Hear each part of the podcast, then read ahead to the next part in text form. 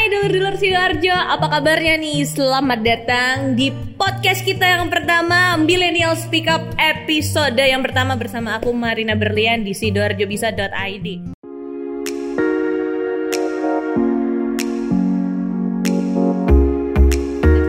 tujuan dari podcast ini adalah ngajakin kamu dulur-dulur Sidoarjo untuk bisa ngedapetin inspirasi dari narasumber-narasumber kita yang mau kita hadirkan nih dan bisa kamu dengerin juga di Spotify dan juga di YouTube ya kalau mau liatin videonya kayak gimana. Nah, untuk episode pertama ini aku mau ngajakin kamu ketemu sama entrepreneur muda dari Sidoarjo yang mana dia ini selain jomblo tapi juga punya yang namanya nih produknya Hmm, snack harus kayak gitu ya. Hmm, snack.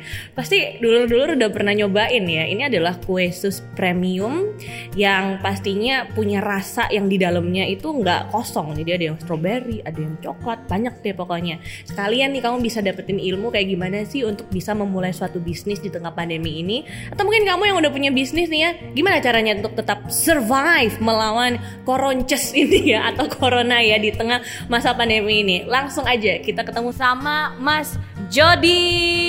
Halo Mbak Berlia. Mbak Rizky. Halo. Apa kabarnya? Baik, baik. Alhamdulillah. Ini kamu tadi dari mana? Dari tadi sih. Dari tadi. Dari- Maksudnya kamu memang asli Sidoarjo Ya, kan. Rumahnya memang Sidoarjo. Sidoarjo. Oh, berarti udah ya valid ya.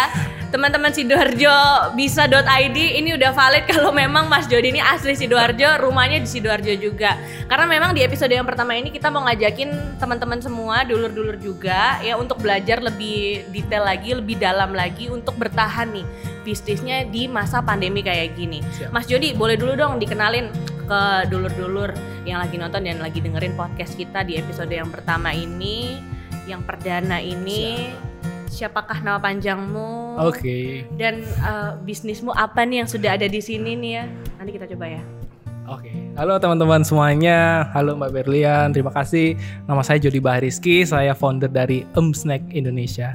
Nah, Em Snack itu produknya sus kering dan dia punya tujuh varian rasa. Nah, kebetulan produk ini tuh asli Sidoarjo, tapi nggak banyak orang tahu sih asli Sidoarjo. Tapi, ceritanya gimana nanti mungkin Mbak Berlian bakal tanya-tanya sih. Saya akan menjawab-jawab gitu ya, Mbak. Eh, Bertanya-tanya dan menjawab-jawab ya.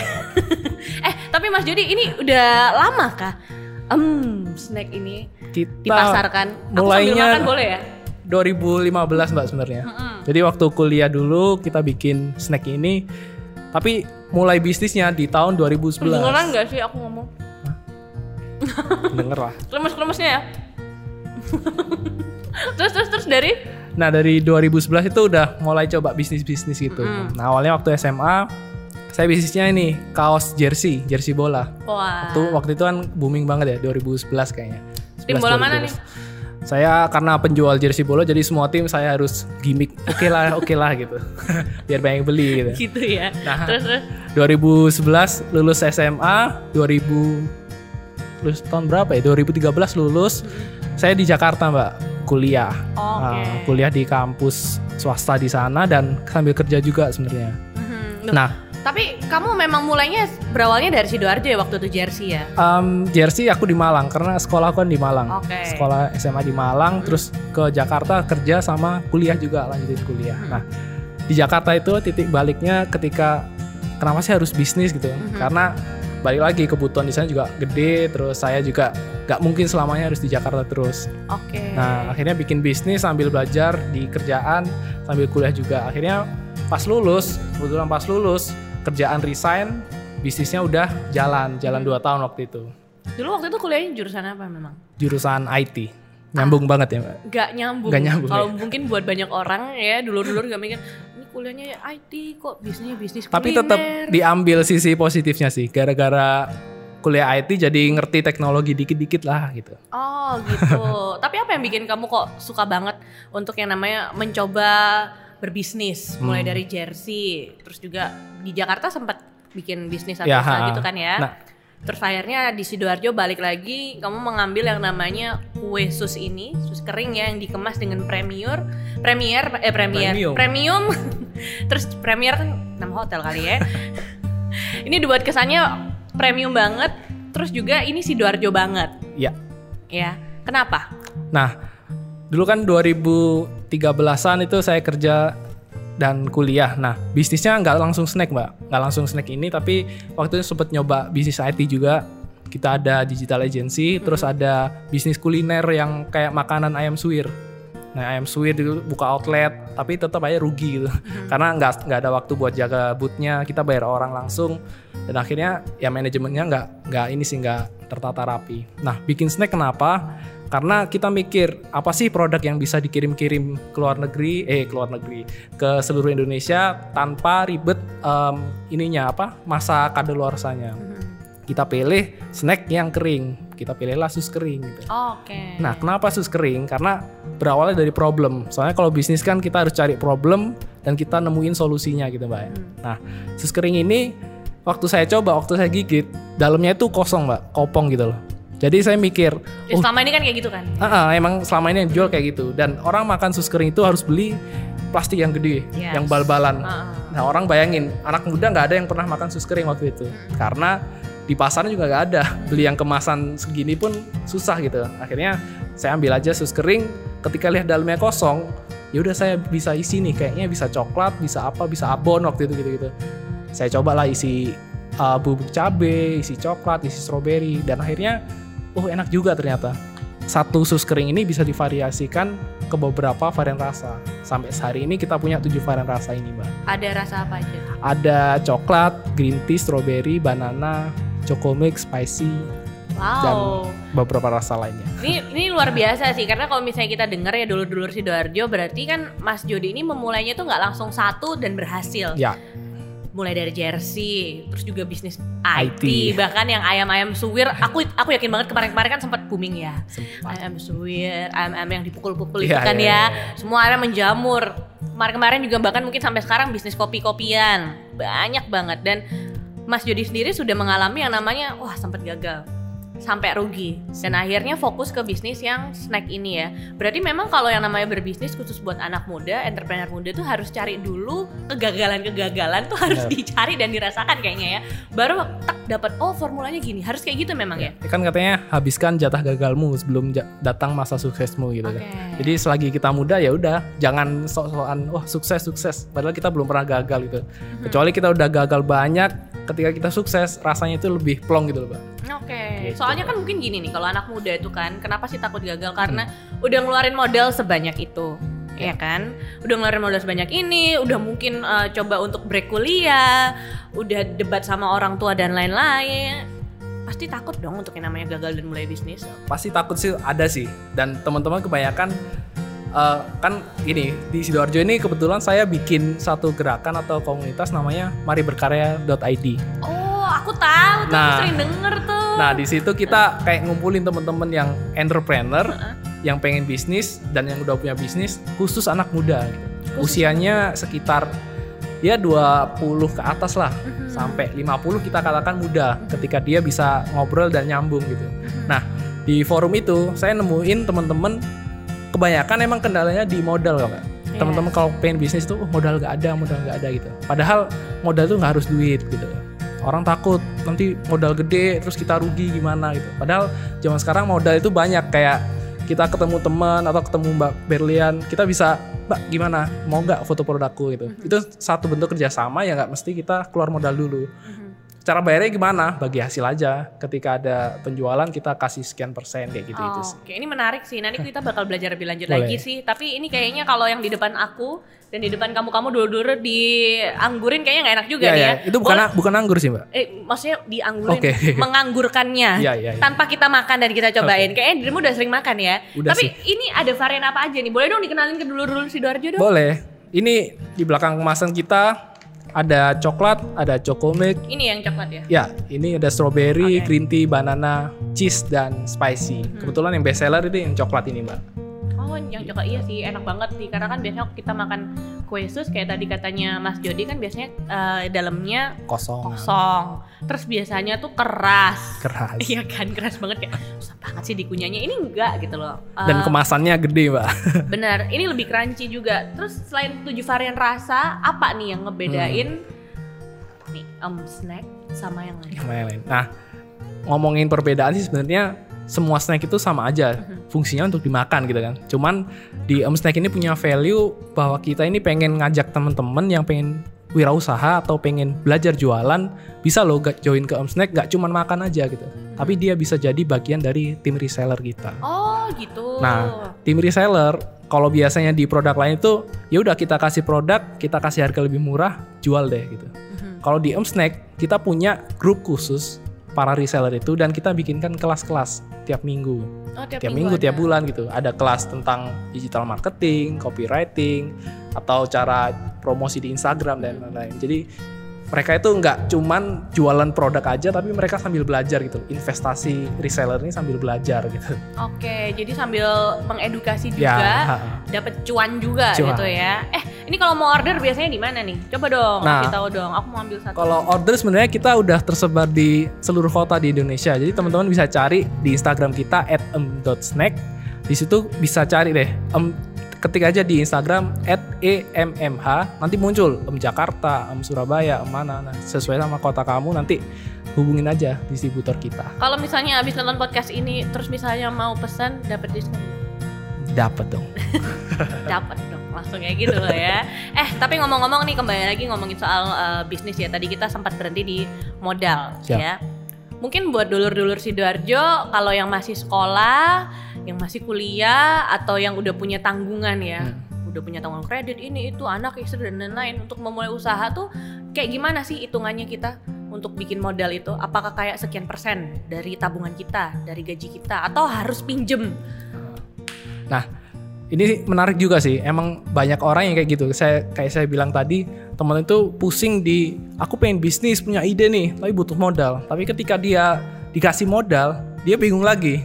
Modal segini buat apa gitu? Aku belum bisa cari suppliernya, belum bisa cari bahan bakunya dan lain-lain. Nah, makanya saya bilang modal utama itu adalah networking, ilmu dan kita punya teman banyak, punya komunitas, itulah modal paling gampang sih sekarang daripada uang ya.